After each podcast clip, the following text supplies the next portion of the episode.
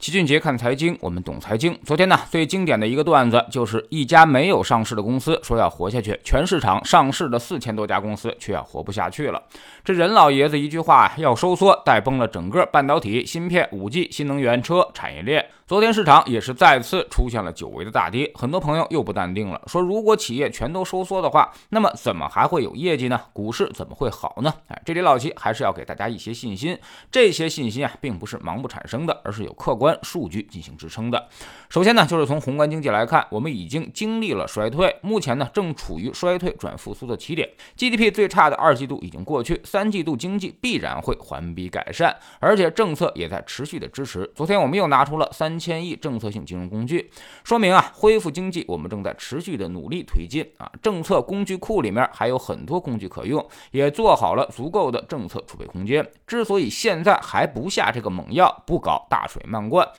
就是因为现在经济整体库存还有点高，我们更希望等待经济自然出清，这样政策再去发力会有更好的效果。目前来看，出口和制造业还可以啊，所以呢，现在还没有到那个下猛药的时候，除非出口突然不行了，政策肯定会跟上。但经济运转它总有一个过程。其次呢，从央行的角度来看，已经啊采取了很宽松的货币政策。我们从 D 二零零七也能看出来，目前银行间利率压得很低啊，市场上有的是钱。钱但这些钱呢，现在暂时还没有办法变成社会信用。也就是说，银行手里确实钱很多，但是过来贷款的人却很少。央行正在积极的引导信用宽松，这也需要一个过程。目前从社融和企业中长期贷款来看，基本上都在底部区域啊，虽然并。不顺畅，但也在持续的回升当中。这个月目测啊，社融就会重新的提升啊，信用会逐渐的得以改善。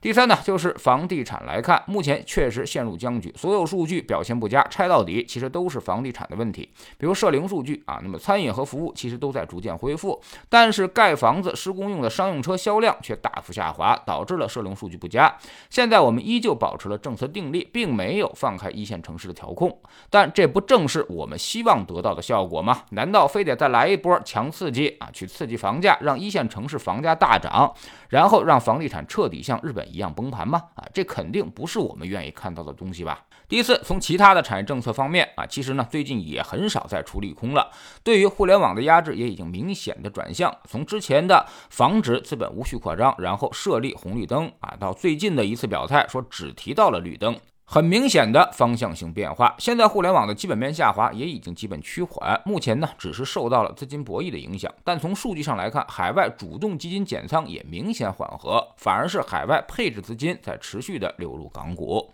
第五，最重要的参考依据就是市场估值，我们采用的股债比指标目前已经到了两倍标准差的位置，也就是说，当前市场已经出现了二零一八年底那样的机会，给你重来一次啊！短期可能会有各种各样的政策和信息扰动，也受。到资金的影响，但是长期去复盘股债比绝对是一个重要的逻辑指标，几乎完美的刻画了市场的高低点。所以啊，现在就是一个最好的做多时点啊，甚至可以激进一点。第六呢，就是市场情绪啊，股市是由人组成的，有人的地方呢就有江湖。我们的交易对手并不是一个一个的代码和公司，而是一个一个的投资者。那么现在市场投资者的情绪极度悲观，所有的事情都在向着负面放大，特别是昨天啊，在没有明显利空条件的影响下，仅凭任老爷子一句话就发生了暴跌，说明啊情绪基本上已经极度悲观。那么大家都不看好的时候，再差的东西它也是便宜了。在一波情绪波动之后，很多好东西反而具备了建仓的可能啊。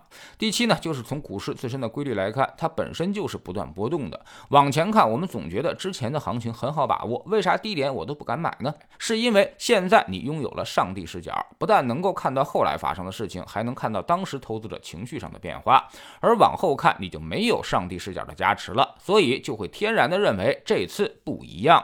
这次危机比任何以往都要严重啊！但其实天底下没什么新鲜事儿，这时候呢就是市场低点，未来等一些信号确认之后，市场可能就已经涨起来了。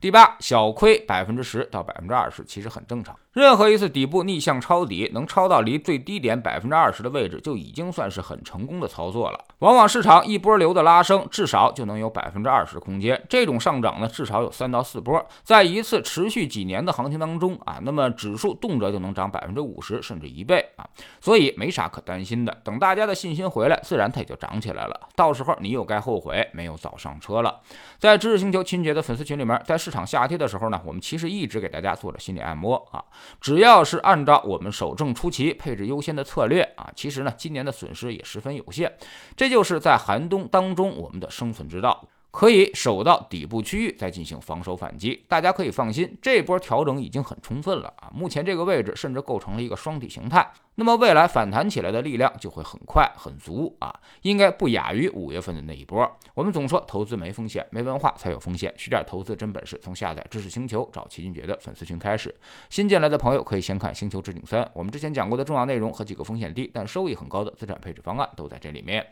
在知识星球老齐的读书圈里面，我们今天来讲讲华为，书名呢就叫做《下一个倒下的会不会是华为》。这本书呢是曾经一个华为的高管推荐给老齐的啊，说还原度达到了百分之九十以上。它的标题虽然很惊悚，但是其实讲的就是华为这一路走来的艰辛啊，任正非的内部讲话和判断的过程，以及历次转型的过程。刚好可以跟现在的华为相互印证，了解一个真实的华为内部。加入知识星球，找老齐的读书圈，每天十分钟语音，一年为您带来五十本财经类书籍的精读和精讲。之前讲过的二百四十多本书，全都可以在星球读书圈置顶二找到快速链接，方便您的收听收看。苹果用户请到齐俊杰看财经同名公众号，扫描二维码加入。三天之内不满意，可以在星球 APP 右上角自己全额退款。欢迎过来体验一下，给自己一个改变人生的机会。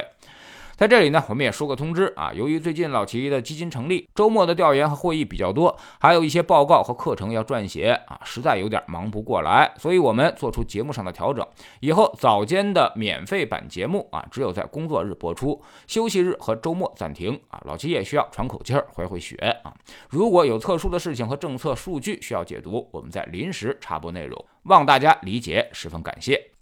喜马拉雅的小伙伴可以在 APP 顶部搜索栏直接搜索齐俊杰的投资书友会，老齐每天讲的市场策略和组合配置，以及讲过的书都在这里面。读万卷书，行万里路，让自己获得提升的同时，也可以产生源源不断的投资收益。